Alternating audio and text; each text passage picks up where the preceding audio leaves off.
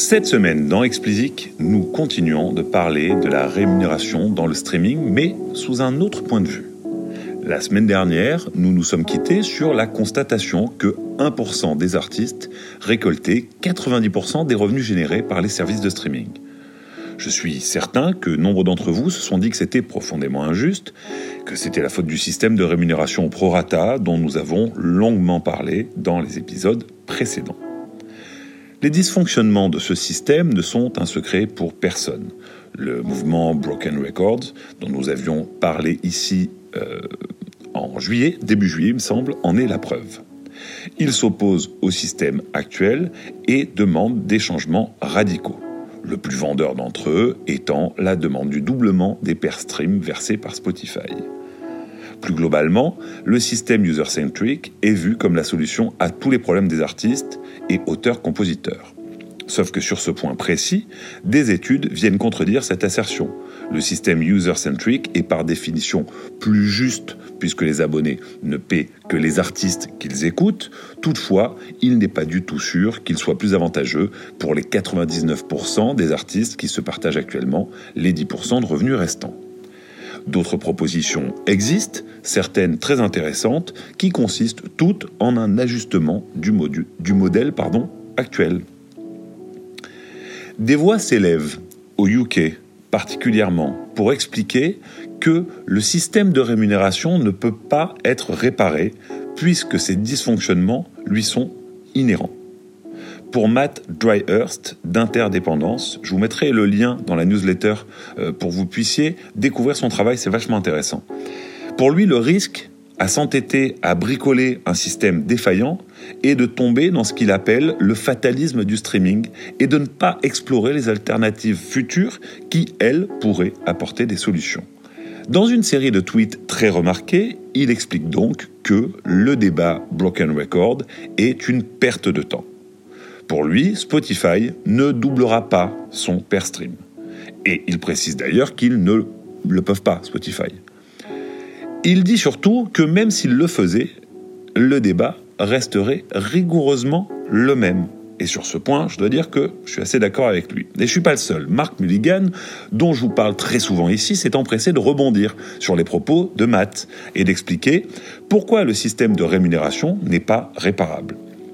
Premier point, pour Mark Mulligan, dans la musique, comme dans le livre d'ailleurs, on a une rémunération au produit et non au projet.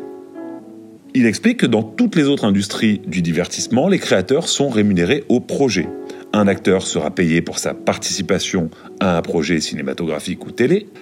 Un développeur de jeux vidéo sera payé pour sa participation à un développement de jeux vidéo et pour la part qu'il aura eu dans ce développement. Et même par extension, un sportif reçoit, lui, carrément un salaire et négocie un salaire, alors évidemment avec des primes. Dans certains, dans certains cas, pardon, ils peuvent tous prétendre à obtenir une part sur les bénéfices générés, mais que les résultats soient là ou pas, ils sont payés pour participer au projet. Le risque est supporté par le producteur ou le club, dans le cas du sportif, mais pas par le créateur, qui, lui, en contrepartie, ne détient pas les droits. C'est le producteur ou le club qui détient les droits. Au contraire, les artistes, et donc les auteurs de livres, vont se voir verser une avance, et cette avance n'est rien d'autre qu'un prêt. Leur rémunération est réellement calculée sur les performances des produits qu'ils commercialisent, et ils portent sur les épaules une bonne part du risque et dans la majorité des cas ne détiennent pas le copyright. Deuxième point, évoqué par Mark Mulligan. La hiérarchie des consommations n'existe plus. Auparavant, il y avait ce qu'on appelle donc la hiérarchie des consommations, c'est-à-dire que la radio, et d'autres consommations dites sociales pardon, étaient considérées comme des consommations passives et généraient donc de faibles royalties. Au contraire de la vente d'albums, considérée comme la manifestation la plus franche d'un fan, et qui générait des royalties beaucoup plus importants. Le streaming a détruit cette structure et a redéfini un modèle majoritaire qui est très proche de la radio, que vous soyez très fan ou pas d'ailleurs.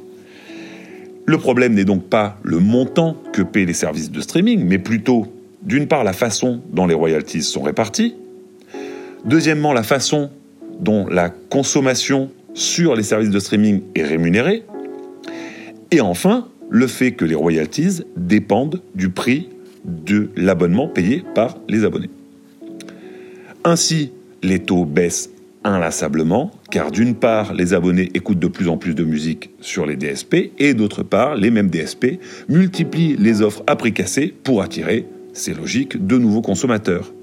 Vous aurez beau passer au modèle artist-centric, la situation restera rigoureusement la même. Troisième point, générer des revenus grâce aux fans. Alors nous en avons déjà parlé dans l'épisode consacré à Broken Record justement, début juillet. Donc je passerai très rapidement sur ce point.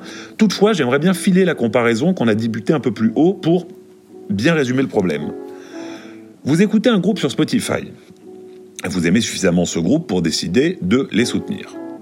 Pour ce faire, vous devez filer à ce moment-là sur Bandcamp ou autre, acheter l'album en signe de votre soutien. Vous devez donc faire la démarche d'aller sur un autre service pour acheter un album que vous avez de toute façon déjà écouté et que vous continuerez probablement à écouter dans son immense majorité sur Spotify. En revanche, quand vous êtes fan de sport par exemple, le problème n'existe pas car le modèle fait que le fan soutient déjà financièrement le sportif ou l'équipe dont il est fan. Il paie sa place pour assister à l'événement ou un abonnement à la saison, mais dans tous les cas, il n'a pas besoin d'actions supplémentaires. Après ces trois observations fort judicieuses, à mon sens, Mulligan tente d'explorer une alternative qui n'en est pas vraiment une, pardon, puisqu'elle sera refusée en bloc par la majorité des acteurs, mais au moins, il a le mérite de mettre les pieds dans le plat. Et le plat ici, ce sont les licences directes entre les DSP et les créateurs. Donc ça veut dire en gros que vous êtes un créateur de musique, vous avez un deal en direct avec les plateformes de streaming et vous touchez directement votre rémunération de celle-ci. Alors les DSP déjà ne voudront pas, parce que pour eux, il est quand même beaucoup plus rapide de passer par des agrégateurs qui regroupent plein, plein, plein, plein, plein, plein, plein de créateurs, et du coup, ça fait une seule personne avec négocier, vous gagnez un temps précieux.